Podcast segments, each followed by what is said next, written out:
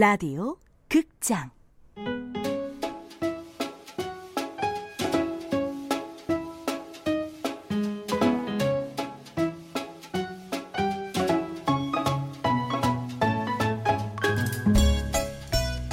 오지의 의류 수거함.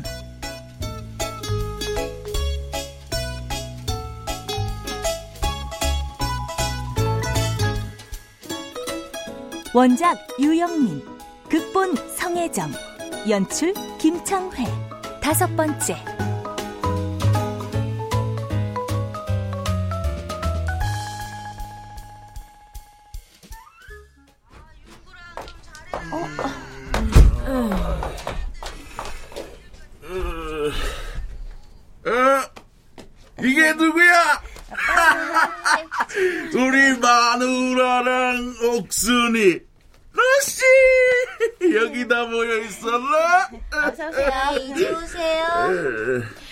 나 독서실 가요. 아, 그럼 난 내 방에 가서 영화 하나 봐야겠다. 아이고 못 살아 늦게 들어오려면 드라마나 다 끝난 다음에 올 것이지 아이고 아니 왜 다들 내가 오니까 일어나? 왜? 난 드라마 보려고 안방 가요 당신 술만 먹으면 또 왕년의 내가 아유 그 타령하면서 신사한탄할 거잖아. 그래. 다들 가라. 아휴. 가. 아이고 아이고 아이고 또 철하고 시작하지 또. 아이고 내가 못 살아 정말. 아유 아빠, 물 좀 갖다 드려요? 됐다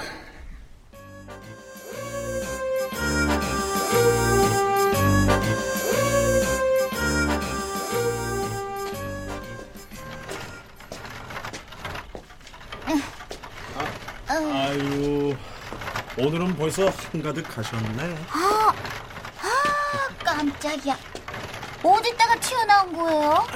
아니, 욕심이 너무 과한 거 아니냐? 이게 다 이 며칠 밤을 훔친 옷들이야? 아, 아유, 이게 이, 이 무거운 걸 혼자 끌고 다녔어? 아, 좀 조용히 해요. 아이. 도둑질하면서 무슨 광고할 일 있어요? 왜 그래? 도둑질은 네가 했지. 난 아니잖아. 아, 야, 야, 아, 잠깐 쉬었다 가자.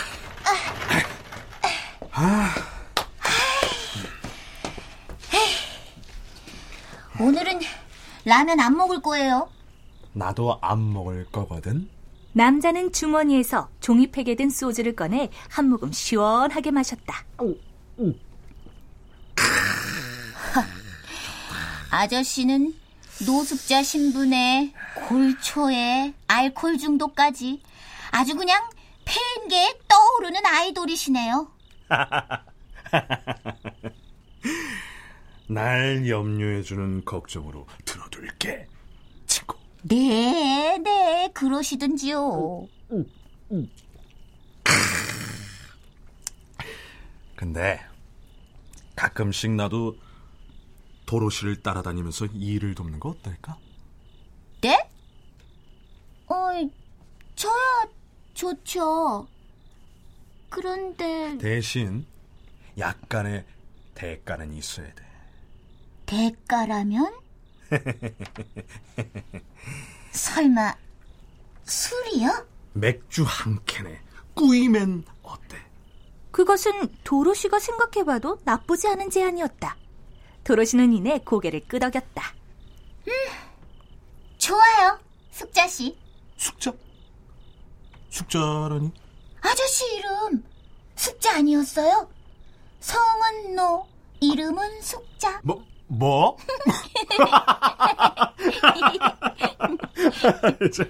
자, 자, 그럼 슬슬 오늘의 통어 시작해 볼까? 도로시와 노숙자는 밤길을 산책하듯 천천히 거닐었다. 인적 없는 거리에 달빛이 내려앉았고 가로수들은 고요 속에서 지친 몸을 쉬고 있었다. 이따금 야식을 나르는 배달 오토바이 소리가 희미하게 들려왔다. 자, 옷은 내가 꺼낼 테니까 망 좀 봐주세요. 어,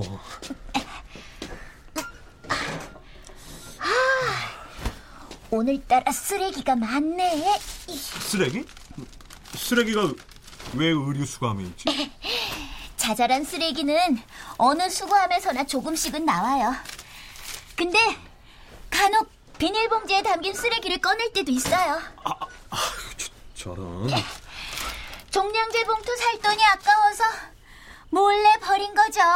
사람들이 정말 양심이 없구만. 더 충격적인 얘기 하나 해드릴까요? 뭔데? 토토라고 강아지인데요. 지금은 잘 살고 있지만 음, 그 강아지는요. 얼마 전에 의류 수거하면서 발견됐던 강아지예요. 뭐, 뭐?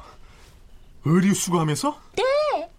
강아지를 20리터 종량제 쓰레기 봉투에 담고 그 위에 테이프까지 칭칭 감아서 버렸더라고요. 태어난 지 한 달도 채 안 된 살아있는 생명체를 말이에요. 뭐, 뭐 말도 안 돼. 죽일 놈들. 세상에 어떻게 그런 죽일 놈들이 다 있어. 그런 자식들은 꼭 찾아내서 콩밥을 먹여야 돼. 도로시는 토토의 이야기에 흥분하는 노숙자의 모습을 보자 구제호집에 마녀가 떠올랐다. 동물 학대에 분노하는 모습은 똑같았지만 노숙자는 어딘지 모르게 마녀에게서는 없던 뭔가가 하나 더 느껴졌다.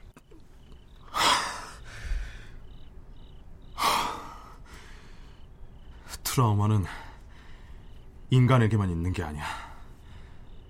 동물에게도 있어. 그 강아지에게 의류 수감에 갇혔던 경험이 상처로 남지 않았으면 좋겠는데.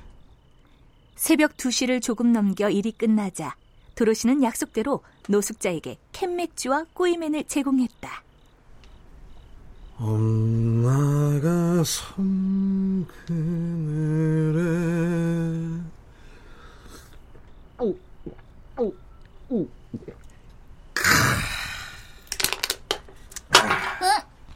벌써 다 드셨어요? 천천히 좀 드시지.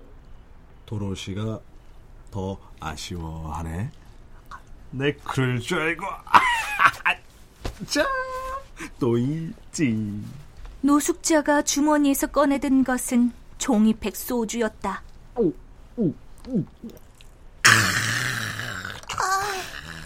알코올의 독소가 뇌세포를 파괴한대요. 그렇게 마시다가는 뇌가 몽땅 사라지시겠어요. 그거야말로 내가 바라는 바야. 아니, 난 이미 뇌가 없는지도 모르지. 하루하루 이렇게 생각 없이 보내니까. 네, 네. 저도 그 점은 부정하고 싶지 않네요. 그런데 재밌는 건 지금 난 생각이 없기 때문에 살아갈 수 있다는 거야. 네? 나란 인간은 생각이라는 걸 하게 되면 추락하고 말거든. 추락이요? 어디로요? 고통의 심연으로. 숙자 씨는 농담처럼 말했지만 그의 텅 빈 눈동자를 보고 알았다. 그의 가슴 속에 커다란 흉터가 있는 게 분명하다고. 이 아저씨 많이 수상하다.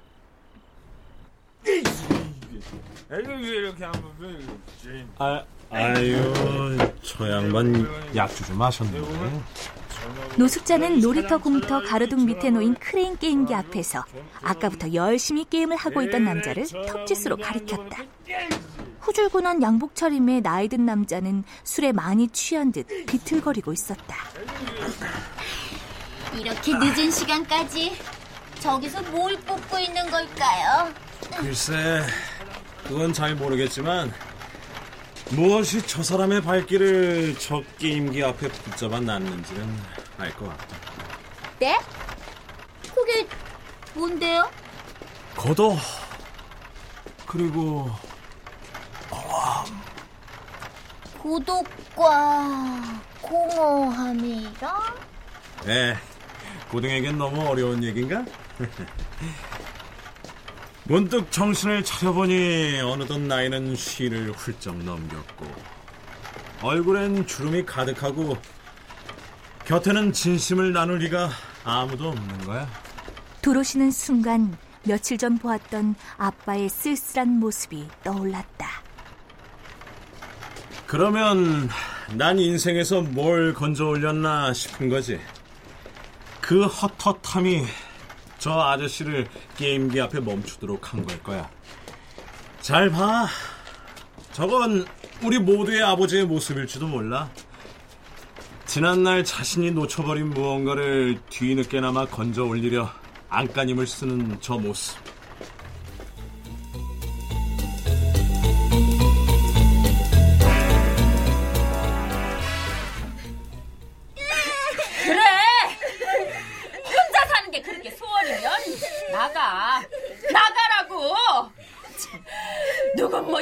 단칸방에서 애 새끼들 끼고 아웅다웅 사는 게 퍽이나 재밌는 줄 알아? 나가! 그래 이 나쁜 여편네야 나간다 나가 남편 하기를 억같이 하는 여편네하고 쫑을 내도 하루라도 빨리 쫑을 내는 게 낫지 에이! 아 시끄러 얘들아! 시식구 싫다고 버리고 가는 남편을 뭐하려고 불러! 그래 어디 나 없이 잘 먹고 잘 살아봐라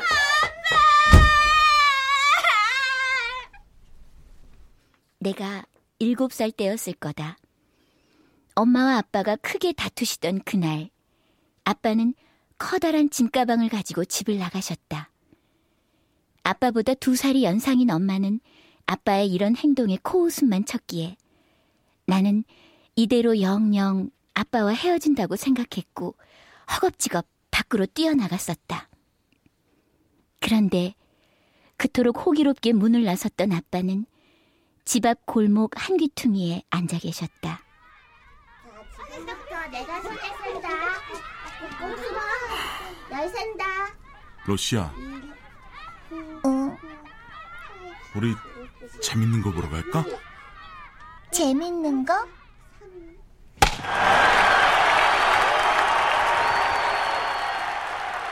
아빠가 나를 데리고 간 곳은 잠실 야구장이었다.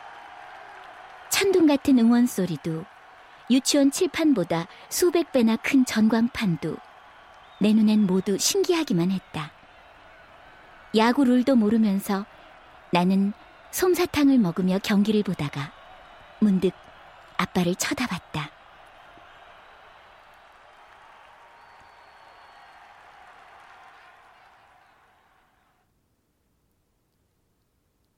그때 나는 아빠의 눈에 반짝이며 고여있던 눈물을 보았다. 그날 그 눈물의 의미는 내가 중학생이 되고서야 이해할 수 있었다. 야, 도로시.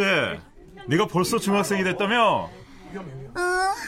앞으로 뭐가 될 건지는 정했고? 아니, 아직. 에이, 뭐야. 이때쯤 되면 되고 싶은 게 너무 많아서 걱정 아니냐. 아, 난 아직. 내가 뭘 하면 좋을지 모르겠어.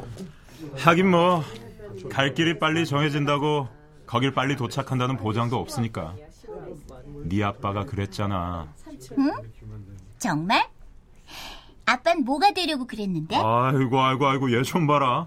너 몰랐어? 아빠가 야구 선수였다는 거? 진짜? 그럼 네 아빤 아주 어릴 적부터 일찌감치 꿈을 정해 놓았었지. 워낙 그 방면의 천재였으니까. 그리고 차근차근 그 꿈을 향해 달려갔었어. 어, 고등학교에서는 봉황기 대회에서 자기 팀을 4강까지 이끈 명투수였다니까. 우와. 근데 왜, 근데 왜 야구 선수 안 했어, 아빠가? 내 말이 그 슬라이더가 하도 강하고 예리해서 면도날의 슬라이더 도처록 하면 다 알아줬는데. 아, 삼촌. 알았어, 알았어. 너만 알고 있어. 아빠가 고등학교 졸업하면서 프로팀 2군에 뽑혀서 선수 생활을 했어. 여기까지는 정말 좋았어. 다른 동료들도 얼마나 부러워했다고. 근데? 아빠가 엄마를 만났어. 아주 중요한 시기에. 근데 어쨌다는 거야? 옥순이가 생겼거든. 아내와 자식을 가진 남자라면 더 이상 자기 꿈을 향해 달려가지 못하지. 아빠는 그래서 꿈을 접고 현실을 받아들인 거야. 그러니 네 아빠가 야구 그만두고 돈 번다고 취직할 때 그 맘을 누가 알았겠냐.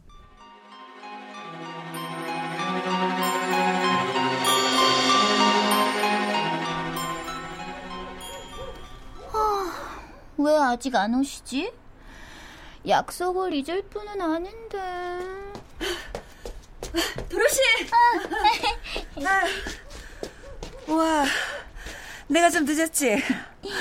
토토가 자꾸 따라 나오려고 해서 말이야. 토토는 잘 있고요? 음, 어젠 애견샵에 갔다가 작은 집을 사줄까 했는데 관뒀어. 왜요? 토토는 통같이 작은 공간에 들어가려고 하질 않더라고. 그래요? 아, 생각해보니까, 어, 그래. 그 어린 것이 그때 그 작고 컴컴한 공간에서 느꼈을 공포 말이야. 맞아요. 동물들한테도 트라우마가 있다고 하더라고요. 음, 뭐, 그렇겠지. 도로시는 언젠가 노숙자가 제게 했던 말을 생각해내고는 주변을 둘러보았다. 어디선가 짠 하고 그가 나타날 것만 같았다.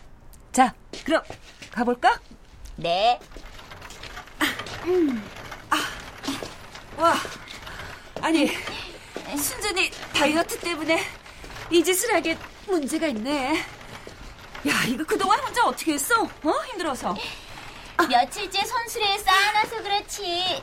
물량 내려놓고 나면 또 빈수레걸요, 뭐. 그때 오실 걸 그랬나 보다. 아니지. 하려거든 확실히 해야지. 아이, 근데 며칠 못 본 사이에 살이 좀 찐 것 같은데, 도로시. 하여간 마녀님은 마녀가 아니라 귀신이라니까요. 저 다시 3kg 찐 건 또 어떻게 하셨대요? 뭐야? 아니, 정말? 그럼 번호 훔치는 일이 다이어트에 효과가 있다는 건 사실이 아니었어? 아, 아니요, 아니요. 살 빠지는 건 사실인데요. 근데 제가 밤마다 이 일을 하면서 라면을 좀 많이 먹어서 그래요. 어디서? 편의점에서? 아니요, 길에서요. 노숙자표 라면이라고 있어요. 노숙자표 라면? 네. 어, 제가 저번에 한번 말씀드렸죠? 제이동에서 만났던 노숙자 아저씨요. 아, 그 학구적이고 또 상처 입은 영혼을 가졌다는? 네. 제가 수레를 끌고 가다 보면 그 아저씨가 길에서 라면을 끓이고 있어요. 그렇게 먹다 보니 살 빠지기가 무섭게 또 살이 찌고 있더라고요. 뭐? 야, 네가 그 아저씨 사는 집을 자꾸 지나가니까 그렇지. 아니, 그 아저씨 집이 길바닥인데 어떻게 그 아저씨 집을 안 지나가냐고요. 노숙자 아저씨. 언제 한번 꼭 보고 싶네.